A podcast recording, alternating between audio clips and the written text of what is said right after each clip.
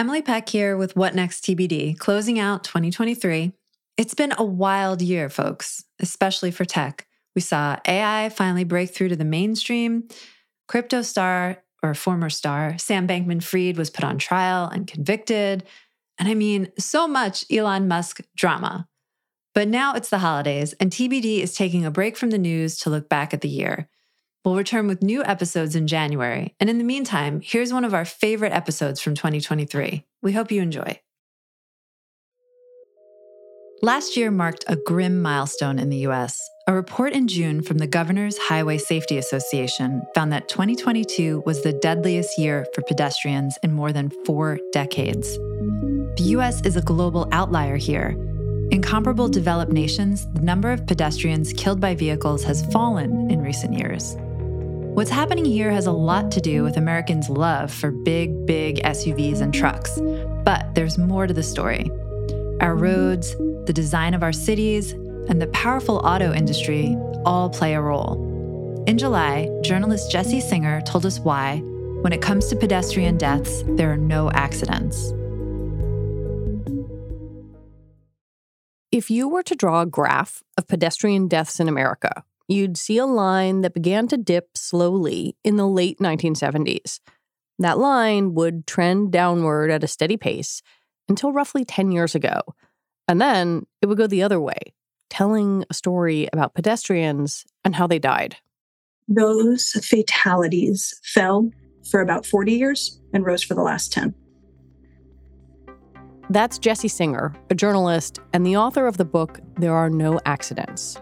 And what happened in that last decade? What happened in the last decade is a few things. In general, pedestrians die because they're exposed to dangerous conditions, namely two dangerous conditions wide, fast streets with a lot of traffic that are unsafe for walking, but where people need to walk nonetheless, and the growing size of vehicles. More people are driving SUVs and pickup trucks, fewer are driving sedans, and those vehicles are growing every year in weight and footprint.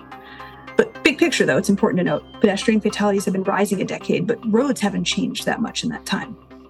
Two things have the vehicles are getting bigger, and we're more likely to live in those places with the most dangerous roads. In 2022, pedestrian deaths hit a 40 year high 7,508 people. Jessie's work is all about why. She looks at the size of cars, the suburbanization of poverty, and the environmental factors that are creating this crisis.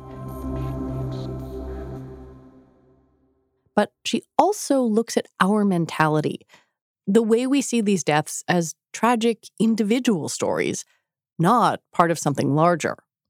I think that's at the core of the problem. We instead think of these as accidents, problems of human error. We think of jaywalkers or distracted drivers, nuts behind the wheel. We ask, who did what wrong? And however comforting that is, you know, finding a person to blame makes us feel better. It lets us say, oh, well, I wouldn't have made those decisions in that situation. It's a false narrative that is driving a crisis because the vast majority of people killed by cars are not killed because of their behaviors, but on the same types of streets and by the same types of vehicles. So you're much more likely to be killed by an SUV and a truck than a sedan. And you're much more likely to be killed on a wide, fast road that's straight and has limited crosswalks and poor lighting. Essentially, roads designed like highways, but that are still full of low speed life, like homes and bus stops and businesses. And so essentially, the danger is designed into the auto market and into the roads, but we're talking about it like it's these one off blips. Today on the show, Jessie says we can prevent this, but we have to make some changes on our roads and in how we think. I'm Lizzie O'Leary, and you're listening to What Next TBD, a show about technology, power, and how the future will be determined. Stick around.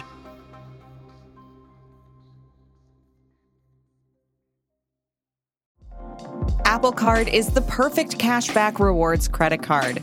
You earn up to 3% daily cash on every purchase every day. That's 3% on your favorite products at Apple, 2% on all other Apple Card with Apple Pay purchases, and 1% on anything you buy with your titanium Apple Card or virtual card number.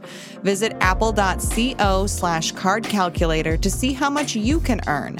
Apple Card issued by Goldman Sachs Bank USA, Salt Lake City branch. Subject to credit approval. Terms apply. Jessie didn't start out as someone who was always thinking about pedestrian death and road safety. Her expertise was born from deep personal loss. So, in 2006, my best friend, a New York City high school math teacher named Eric Ng, um, was killed while riding his bike on a separated biking and walking path that runs along the west side of Manhattan. He was killed by a driver who mistakenly turned and entered the path. That driver was also drunk and speeding, and he went to prison. And for a long time, that was the end of the story. 11 years, that was the end of the story. And what happened 11 years later was that a different man rented a truck and he followed the same route as my best friend's killer, except this driver intentionally turned onto the path. Bodies and mangled bicycles strewn across this New York City sidewalk today. At least eight people dead and more than a dozen injured after this truck sped down a popular bike path just after 3 p.m. And I remember being so shocked and devastated that the exact same thing had happened again. You know, the same route, the same location, the same mechanism of harm, but it was an entirely different story. And it pushed me to look deeper into my best friend's death. And I, I found that other people had been killed there before and after on the same path by drivers doing the same thing. Now, every time the driver was different. Some was distracted, some were lost, some were drunk. But every time the story told was it was an accident. And so no problems were solved. And the truth was that drivers ended up on this path prior to the terror attack because it looked like the adjacent road. It had a double yellow line running down the middle, like every yeah. road in America. There's nothing was preventing a full size car truck from turning right onto it. And it stayed that way until a man with murderous intentions took advantage. And so after the terror attack, after this intentional attack, the city and state got together and they made the harm impossible. They like barricaded every entrance so you could take a bike down the path, you could walk down the path, but you couldn't drive a car down it anymore.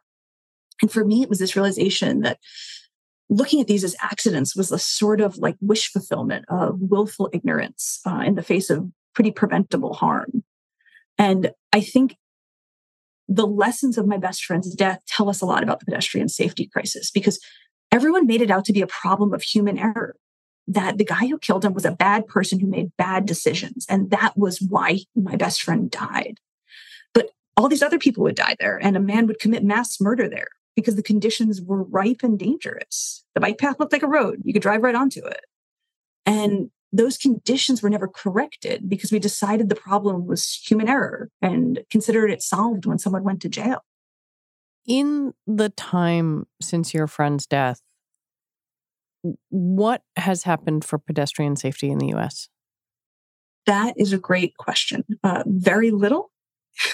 is that too devastating of an answer? No. I mean, the truth is that we have seen um, things only get much worse. Um, the size of automobiles has grown much, much larger in that time. Those vehicles have gotten heavier. They are more likely to be these pickup trucks and SUVs where their visibility is absolutely terrible. Um, and we've seen a total lack of interest from the federal government in addressing the problem, in actually looking at why people are buying these big vehicles, why people are dying more, um, and actually taking on the problem as a regulator. I, I, want to talk about the car part of this because, you know, I was actually having a conversation with someone about this and they expressed a little bit of incredulity about this that, like, if you got hit by a Civic doing 40, it is also going to be terrible. So, it is being hit by an F 150 that much worse? And I, I guess why? Absolutely. It's much, much worse. And, and so there's a few things going on here. One of the reasons is that the, the number one factor that affects whether or not a pedestrian survives a crash is the weight of the vehicle that impacts them. It's simply a matter of physics, you know, the force that hits you. But there's a few other things going on. With these SUVs and trucks, um, they have very high front ends, um, so that when you're struck, the point of impact, um, and you can imagine a sedan or a tall truck hitting you. And I would recommend people go out in the street and stand next to them to really see what we're talking about here. Um, a vehicle with a high front end is going to hit you in the head and the chest, your most fragile and important parts. And because the end is high, you're not going to end up on top of the vehicle like you would in a sedan. You're not going to be thrown onto the hood, which relatively is a safer place. You're going to be thrown underneath the vehicle. You're going to be knocked under the vehicle because the vehicle's pretty much as tall as you are. Mm. And so that combined with the fact that the visibility afforded to drivers in these vehicles is extremely limited is exacerbating the rate of traffic fatalities for pedestrians um, and including a, a horrible new type of fatality that we really never had to talk about before what's being known as a front over oh god i, I just i know where you're gonna say. Sorry go ahead. I'm sorry. No no no. Say it.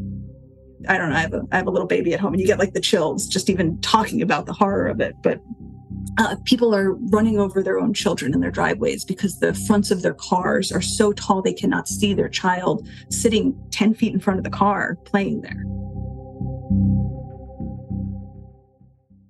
One thing the data shows is that this is a particularly American problem. In other wealthy places, like Europe and Japan, pedestrian fatalities have fallen dramatically. Even in Canada, which is also big and also relies on cars, the likelihood of dying in a crash is much lower than it is here. It is not just that we have the biggest cars. Um, there are a few things going on here. Um, one, we prize enforcement as a solution to traffic safety um, compared to other countries, and it is ineffective. Um, we have the biggest cars. Um, we also have the most dangerous streets. Um, and our regulatory agencies are at best defanged and defunded by comparison. Um, so if you go to like Europe and Japan, where pedestrian fatalities are in decline the whole time ours have been rising, you see narrow roads, you see low speed limits, you see expansive public transit, so fewer people need to drive. Um, you see vehicles that are tested and rated for pedestrian safety. Um, there are high fuel taxes and high fuel economy standards. So driving a big car is unaffordable. So they're simply not made and not sold. And they're rolling out effective autonomous technology like intelligent speed assist, which automatically governs vehicle speeds to the road limit. How, how do electric vehicles fit into this picture? Electric vehicles are currently and are expected to dramatically exacerbate the problem because electric vehicles are even bigger and even heavier than the heaviest vehicles on the road now because their batteries weigh so much. I mean, that's it's sort of counterintuitive. I think that you know people if if they are in the market for an EV might be thinking like I am buying a virtuous car, but not from this standpoint. And not from this standpoint, and actually that that gets at a really uh, key part of the problem, which is that our safety ratings for vehicles have nothing to do with safety, and people are totally uninformed as consumers. And this is really where you get the failure of our regulators of the National Traffic, Highway Traffic Safety Administration to educate people. You know, they're in the process of updating NCAP, which is the new car assessment program, which is how your car might get that five star safety rating you hear about in car commercials. Yeah. And so, unlike in Europe and Japan, US NCAP never assessed cars for the safety of people outside the vehicle. So, you can drive a tank that will kill any pedestrian it encounters and get a five star safety rating because whether or not it's safe or unsafe, if you strike a pedestrian, is totally out of the question. And so NHTSA launched an NCAP update a few years back, and the original thing they published had nothing about pedestrians. People, people, people threw a fit, and they were flooded with something like 16,000 comments calling for the inclusion of pedestrian um, and bicyclist safety testing for these vehicles. And they did add it, but instead of making it a regulatory framework, you know, like it is in these other countries, they made it voluntary. So mm. um, there's voluntary pedestrian safety testing that will be self reported by the auto industry. It's a pass fail test and it doesn't impact the vehicle safety rating. So it's not going to do anything. Um, and it's going to keep consumers in the dark, um, which, you know, really gets at what you're pointing at. You know, like they're trying to buy, you know, if they're trying to buy a virtuous vehicle, there's no way for them to even have that information. Right. And I think, I mean, when you talk about large cars, there is I think a, feeling of safety, whether or not that is accurate, that is conveyed by having sort of the big boxy thing with space around you, a feeling of safety for the driver in any event. This is what's what's is what's really hard here because I think, you know, automakers are offering fewer sedans. um, and more SUVs and pickup trucks because they can charge more for SUVs and pickup trucks. But because those SUVs and pickup trucks are so large today, selling one sells more of them in this extremely dark, self fulfilling prophecy. People are buying giant vehicles because they feel safer next to other giant vehicles. And if the next guy on the highway is in a tank, you're going to want to put your family in a tank too. And that's entirely reasonable as a decision. You can hmm. understand why people make those decisions, at least if they were individuals and our roads were a vacuum. But in reality, our roads are public spaces and we've got drivers in this arms race.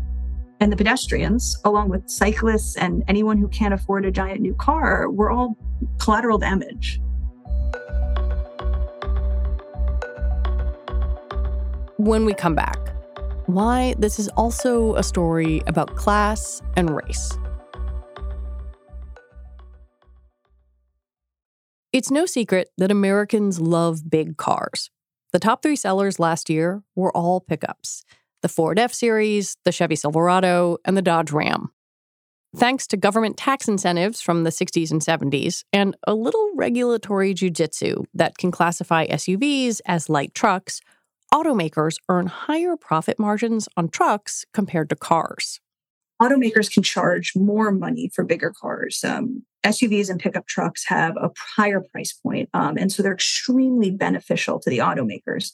And then we've gotten in this situation where if some people are buying them, then it's terrifying to be on the road if you're not in.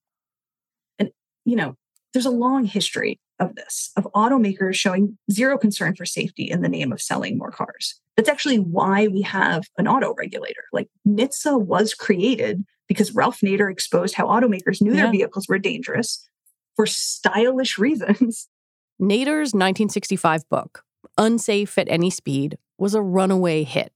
It critiqued US automakers and a number of American cars, most famously the Chevy Corvair, which coincidentally was the car my mother drove at the time. The book terrified her, and she got rid of the car. What aggravates the problem is that the rear wheels of the Corvair begin to tuck under. And as they tuck under, the angle of tuck under is called camber. And as they tuck under, it can go from 3 or 4 degrees camber to 11 degrees camber almost in an instant. And when that happens, nobody can control the Corvair automakers were essentially making intentionally dangerous vehicles and were actively fighting efforts to make them safer. And that was what led to the creation of the auto regulator. And today, though, NHTSA is captured toothless and doing nothing about the problem. And I, I think, you know, President Biden and DOT Secretary Buttigieg are relying on the idea that we see the rise in pedestrian deaths as just accidents caused by, you know, unintentional and unfortunate behavior rather than the result of deliberate plans for profit and uh, regulatory negligence. You you really think that they're thinking Americans are just kind of complacent and going to miss that? That's that's loaded. I mean, we're 10 years in. The numbers have been rising for 10 years straight and there is no plan to regulate the size of automobiles. There's even an acknowledgement from the US DOT that bigger cars are causing the problem. I just think there's no appetite for pushing the buttons required um, that regulation requires. Let's talk about the the other side of this, the the infrastructure and urban design part of it, because I live in Brooklyn. Um, there have been some scary fatalities near where I live. I think about this a lot when I'm taking my toddler, you know, across Flatbush Avenue. But reading your work, where I live is not the most dangerous place. What are the attributes of a, of a city or a suburb or an exurb that make it particularly dangerous for pedestrians? Um, the attributes of a given street that is especially dangerous for pedestrians it's straight, it's wide, it moves at a high rate of speed, and it is full of opportunities for conflict. So rather than like a highway that has no one alongside it. We're talking about roads that are full of businesses and driveways and intersections, but are still designed and moving like highways. And that's not all. It's a road that looks like that, that is located in a place that isn't pedestrian dense, like Brooklyn, um, that's where drivers are used to seeing people and yielding to people, but where the pedestrian is a rarity. Um, and often that is driven by poverty, um, driven by that you live in a place, it's the only place you can afford to live, where cars are the norm and public transit's not, but you still need to walk to your bus stop. And that's where we see these roads designed with a crosswalk that is 10 minutes away from the bus stop and 10 minutes away from the apartment building. Mm. And so hmm. you're struck with this decision. Do I walk for 20 minutes to get to the bus or do I run across the road? Now, if you die on that street running across the road to catch the bus, even though there's a crosswalk only, you know, full 10 minutes away, you'll be blamed for your death. You were jaywalking. But really, the design of that road um, and the conditions that required you to live in that place and near that road, that poverty directly led to your death. But rarely do we look at these individual deaths from that systemic lens and from the lens of what we put people up against when they don't have a car in this country, when they're forced to walk in this country. I mean, you were describing a story of class and race just seen through the prism of cars. Absolutely. And the story of class and race is told statistically too. Um, pedestrian deaths are dominated in Black, Indigenous communities um, and in low income communities, especially in the Southern United States. Arguably, the most dangerous place to be a pedestrian is on a stretch of US 19 in Pasco and Pinellas counties in Florida. It has all the things Jessie talks about high speed limit, big cars, and few sidewalks. Isabel, US 19 is so dangerous, some drivers know it as Death Valley. Of a deadly pedestrian crash. It happened just after 3 o'clock this morning along US 19 north of Curlew Road. People are seriously hurt, and two more have minor injuries after a crash in Clearwater today. FHP says it happened at the intersection of US 19 and Belleair Road. It is shocking. And it is so pervasive in places like Florida where, you know, there is widespread poverty. There's a lot of economic difference, and there isn't a safe opportunity to cross the street, to get to the bus, to go to the store if you don't have the protection of a car. And I think another thing to talk about here with these SUVs and these trucks is how even if you do own a car, poverty might play into your death. Because if you're you know struck in an older sedan by a giant suv you're much more likely to die in that traffic crash as well. Hmm. so if you are listening to this and thinking oh my god this is terrifying what can you do? Like what are your options? There are a lot of options that you know we could hope to see from the federal government. I mean starting with NHTSA hinging their NCAP star safety ratings on pedestrian safety. There's so much technology they could be tapping and regulating on American automakers that they're not, like intelligent speed assist that limits the vehicle speed to the speed of a roadway, um, limits on vehicle weight and size, requiring vehicle designs with high visibility for drivers. But I'm the first to admit that regulation is good because it benefits everyone, but regulation is also slow. Mm-hmm. Um, so in the meantime, there's a ton that municipalities can be doing. And and some are. New York is. New York is actually. So one thing I would talk about is you could create tiered vehicle registration taxes that put a heavy price on the most deadly vehicles. Um, it's notable that those vehicles also cause the most wear and tear on the roads. So, asking those drivers that are putting us all a little more at risk to pay significantly more would start to disincentivize the ownership of those big vehicles. Now, there's a law in Washington, D.C. that already does this, and one was just proposed in New York City. But on the smaller level, you can expand public transit locally. You can narrow roads and build smaller ones, and you can daylight intersections. That's when you remove all of the parking spaces immediately adjacent to an intersection so that a driver at a stop sign or a stop line has much more visibility of anyone who's crossing. And, and that last one is what Hoboken, New Jersey did. Yeah. They daylight every intersection in the city, and it's one of the first US cities to reach zero traffic deaths. You had an argument that I find really interesting, um, which was basically design it as if you're designing for drunk drivers. What do you mean by that? When we design roads, hell, when we design any part of our built environment as though the user is drunk, then we are designing in a way that protects us all. Now, now we rightfully um, shame drunk driving, but is a drunk driver that different than a driver who is sleepy? or a driver who is distracted by their kid in the back seat. You know, these other less less shameful tropes. But if we design the roads for drunk drivers, then we make them safe for everyone. And I think we don't like to think like that. And you know, I say this as someone whose best friend was killed by a drunk driver. You know, we want we want the the drunk driver to be bad. We want the problem to be the drunk driver. But the problem isn't the drunk driver. The problem is the road system.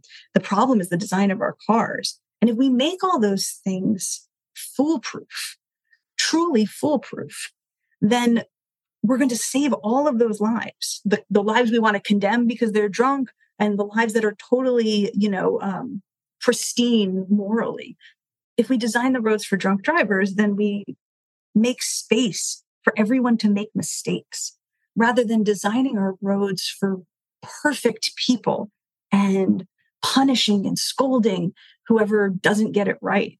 And really, that's how much of our road system is designed now. It's designed for perfect people with a big sign, you know, that says "Don't don't screw up." I, I mean, it. I hear you, and that sounds absolutely, you know, intelligent, and it makes a ton of sense. But we've also just come through a, a real life experiment of three years where collective action and collective decision making um, did not go so well. Do you have a lot of hope that Americans can think in that way, in that looking out for one another way? Well, actually, I don't care if Americans in general think that way. I just want the government to think that way. you know, I, I, mean, I don't, I think that actually up until now, we've made traffic safety this collective action. You know, um, New York City recently spent something like $4 million putting up billboards that say, don't speed. I mean, come on. What is that going to do? We don't need to encourage people to do the right thing. We need to force their hand. The thing about a narrow road, it's not a, a moral standard. A narrow road isn't a moral standard. It doesn't make a driver say, like, oh, there might be children living here. Maybe I should drive safer. No, that driver slows down because they themselves feel unsafe driving faster on a narrow road. And that's a perfectly fine way to get the job done. And that's why regulation is such an important factor because right now, if you want automatic emergency braking in your car and you're rich, you can buy it. But if you're poor and you speed, if you make the same bad decision as that other driver who's paid for the fancy technology, you're going to die and they're not. And so the regulation allows us to make safety universal rather than individual. It's the difference between a mask mandate and a mask suggestion. You sound very skeptical of, of both Joe Biden and Pete Buttigieg. And and yet I'm also sitting here thinking like, well, wait a minute. Their constituents are dying here. Like where where is the the DOT in all of this? The DOT runs NHTSA and we have seen nothing but NHTSA refusing to address the growing size and weight of vehicles, even while they admit it's a problem. Because the automakers are so powerful as a as a political constituency? I think it's partially that automakers are very powerful as a political constituency. And I think it is also the fact that Democrats have really fallen for and absorbed the anti regulatory rhetoric that Ronald Reagan set forth um, and have, you know, kind of made it part of their own. And we just are failing to see them act despite the numbers looking horrendous. There's one bill I wanted to call out, sure. um, which is that things have gotten so bad with vehicle weight that auto haulers, you know, those trucks that carry cars, yeah. are forced to leave slots open on their trucks because there's a federally mandated weight limit for auto haulers. But currently automakers are pushing a bill before Congress to try and raise those limits so that they can put even more weight on these auto haulers, putting even more weight on the road. And I suspect it'll pass. The title of your book, There Are No Accidents, suggests that this state of affairs is a choice or or the result of a series of choices that we keep making. And and I wonder why you think that keeps happening. I think it's unfair to say that it's a choice we're making. Mm-hmm. People die by accident, and I'm putting that in scare quotes in this country because of infrastructure and policy decisions that are often far out of our individual control. But it's also true that thinking of these so called accidents as individual problems caused by human error is really comforting to us. And that's at the core of our failure to reach systemic change. It's like asking if somebody smoked when they get a cancer diagnosis. It's exactly like that. And the reason we do that, the reason we say, Did you smoke when they get a cancer diagnosis? is because it's terrifying us to hear about cancer. And it's a way to say, Oh, oh, they smoked. Oh, I don't, I'm safe. It's a way to separate ourselves from pain and tragedy. That's at the core of all victim blaming. And victim blaming is at the core of all of the inaction here. Now, I do think that automakers and the federal government are leaning into and taking advantage of our tendency to find individual causes to these problems um, and letting that guide their inaction. The truth is that until we overcome that personal idea that I feel better if I can just blame this on something small and individual, then we're not going to overcome the problem. We've really seen this a ton in the pedestrian fatality crisis, where, you know, twice a year when the new numbers come out, we get a series of articles that point to all these red herrings to explain the problem.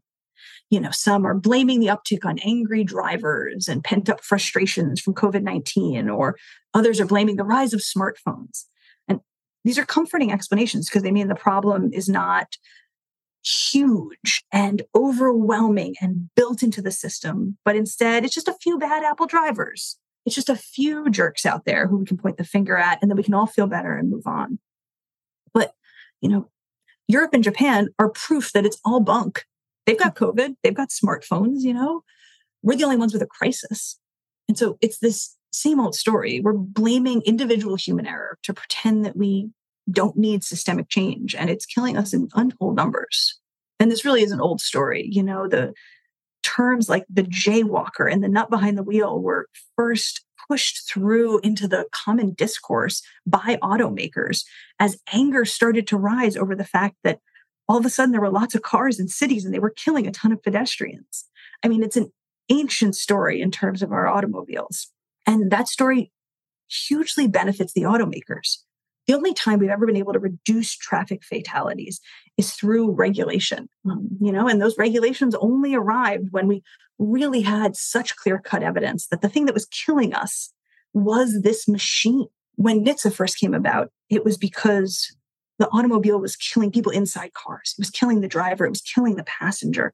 And there wasn't a lot of consideration given to pedestrians. And now we've built these cars that are pristinely safe for the people inside.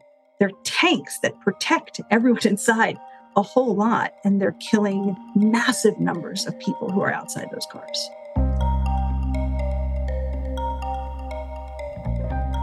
Jessie Singer, thank you for talking with me. I really appreciate it.